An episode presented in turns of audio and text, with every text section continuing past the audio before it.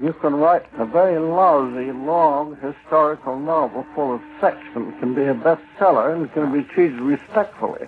Yeah. But a, very good thriller writer who writes far, far better is just get a little paragraph, that's Yeah, all. that's what you do. Mostly. Yeah. There's no attempt to judge him as a writer. Well, I don't know. I suppose, uh, but you yourself are judged as a writer, and Dashiell Hammett. Or Oh, yes, and then how long did it take me? You starved to death for ten years before your publisher knows you're any good. La Jolla, California, 1947. We're at 6005 Camino de la Costa, at the home of Raymond Chandler. It's been three years since the 59 year old wrote a full length novel. Instead, he's worked on two screenplays. Chandler co adapted Double Indemnity with Billy Wilder, and he penned The Blue Dahlia. Both earned Academy Award nominations. Looking for more income, his agent has negotiated a deal for Chandler to help bring a 13 week summer series to NBC. It'll sub for Bob Hope on Tuesday nights. The main character? Chandler's detective Philip Marlowe. To date, Marlowe has been the focal point of four novels and four films, including two almost simultaneously released the past winter. This will, however, be the first time that Philip Marlowe comes to radio's airwaves in a regular show. Tonight, we'll go back in time and spotlight that summer's highest rated replacement series, The Adventures of Philip Marlowe, starring Van Heflin.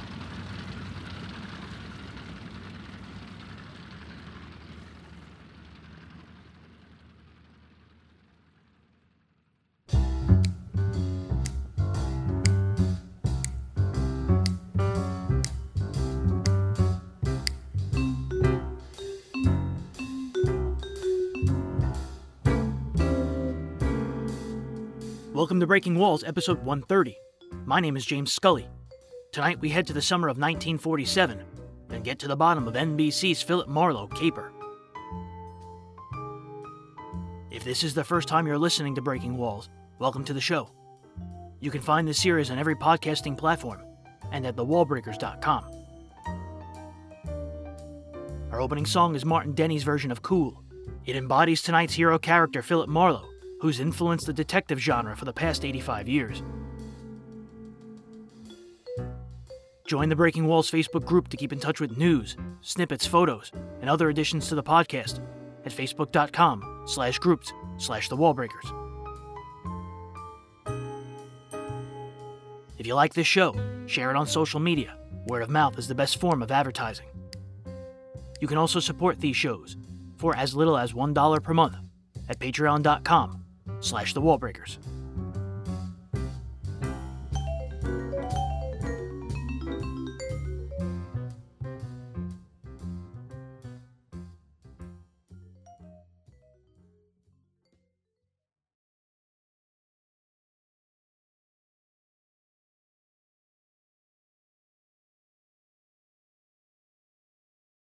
Well, first of all, the syndicate decided, has to decide that he must be killed. And they don't want to kill people. No. It's bad business nowadays. Yeah.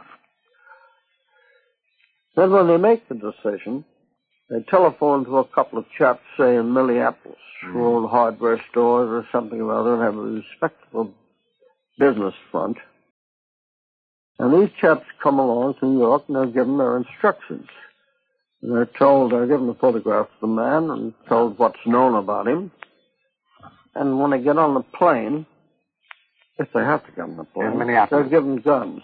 When no, not on- in Minneapolis. Oh. No, after they get their instructions. Yeah. They're, they're given guns. Yeah. Now, these guns are not defaced in any way, No. but they're guns that have passed through so many hands that they can, present owners can never be traced. The company could say the first purchaser. So they go uh, to where the man lives. You get an apartment across the street from him or a room. And they study him for days and days and days until they know just exactly when he goes out, when he comes home, Yeah. what he does. And when they're ready, they simply walk up to him and shoot him. Mm. They have to have a crash car. Bugsy Siegel was a great man for the crash car. Yeah. The crash car is in case a police car should come down the street Yeah. and it accidentally on purpose smashes the police car. Yes, I see So you they mean. ever thought to get away, they get back to the plane, go home, that's all there is to it. And they Cost drop the guns. $10,000. They drop the guns uh, at the spot, do they? Leave? They always drop the guns, yes. And wear gloves? How many fingerprints have ever been taken off guns? Yes, quite. So So if they always you hold them by the butt. Yes. That's quite true. How much do they get paid for that each? Ten thousand. Ten thousand each? Mm-hmm. If it's an important man, Yes. it's small money to the syndicate. Yes. And then they go back to their jobs in the hardware stores in uh, Minneapolis. Yes. Quite Oh, impersonal. Yeah, they don't mind one way or the They don't care anything about the man. They don't It's care whether he's dead or alive. No. It's just a job to them. Yeah. Of course, they have to be a certain sort of people, Yes. or they do. wouldn't do it. I mean, they're not like us. We wouldn't do it. No. Difficult thing to imagine doing. Well, I've known people I'd like to shoot. Anybody in England? No, not in England. What do you want to shoot them for? I just thought they were better dead.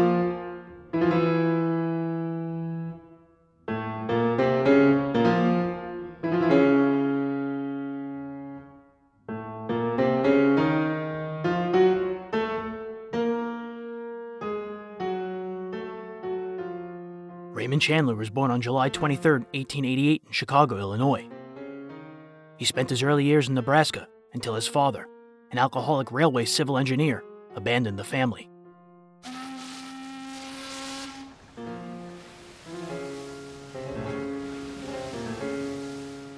In 1900, his Irish mother, Florence, moved with Raymond to England. Chandler went to Dulwich College in London. In 1907, he became a naturalized British subject and took a job as an admiral, but resigned. He grabbed a reporter position at the Daily Express and later the Westminster Gazette. Unhappy in England, Chandler wanted to be a writer, so he returned to America in 1912. He settled in San Francisco, where he took a correspondence course in bookkeeping. His mother joined him there soon after.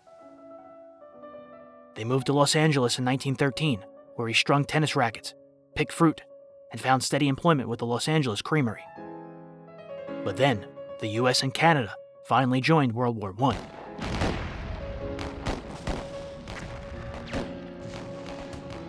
In 1917, Chandler enlisted in the Canadian Expeditionary Force. He saw combat in the trenches in France and was twice hospitalized with the Spanish flu. He was in flight training with the Royal Air Force when the war ended.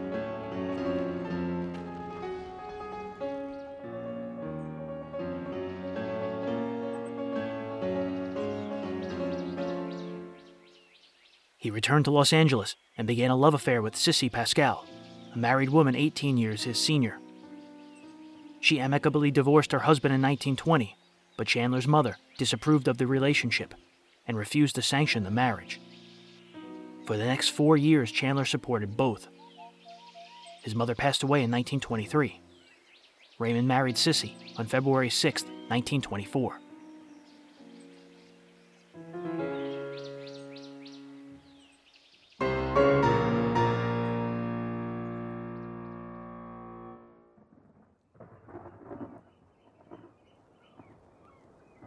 Having begun in 1922 as a bookkeeper and auditor, by 1931 he was a highly paid VP at the Dabney Oil Syndicate.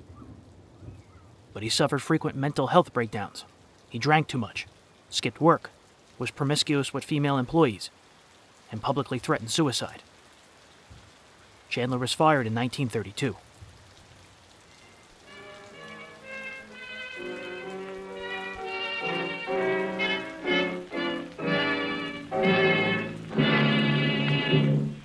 Week at this time, the makers of G. Washington's Coffee bring you a story from the Sherlock Holmes series of mystery dramas. This week's adventure is an adaptation of Sir Arthur Conan Doyle's story entitled The Final Problem. Remember as you listen to it that G. Washington solves your daily coffee problem just as surely as Holmes solves his famous mysteries. At the end of the program, we have a brief announcement about Dr. Watson and his friend Sherlock Holmes. Please listen for it. And that opening paragraph, as always, leads us to Dr. Watson's comfortable, hospitable study. Where there's a blazing fire and a steaming cup of G. Washington coffee to welcome. Detective and suspense shows had been on radio since the medium's inception. Thank you, Dr. Watson. They were often similar to dime store novels. Sherlock Holmes began in 1930. Chandler taught himself to write pulp style fiction by analyzing a novelette by Erle Stanley Gardner. His first story, Blackmailers Don't Shoot, was published in Black Mask magazine in 1933. His lead character was called Mallory. It took him five months to finish the story.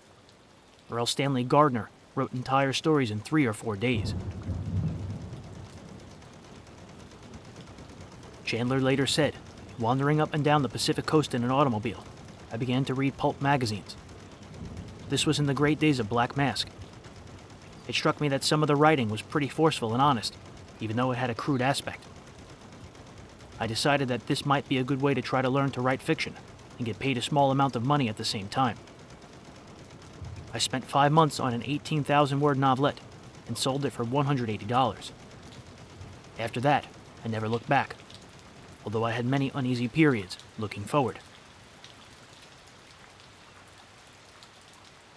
Although he never wrote with the speed of Gardner or Dashiell Hammett, throughout the 1930s, Chandler infused a literate background into pulp fiction.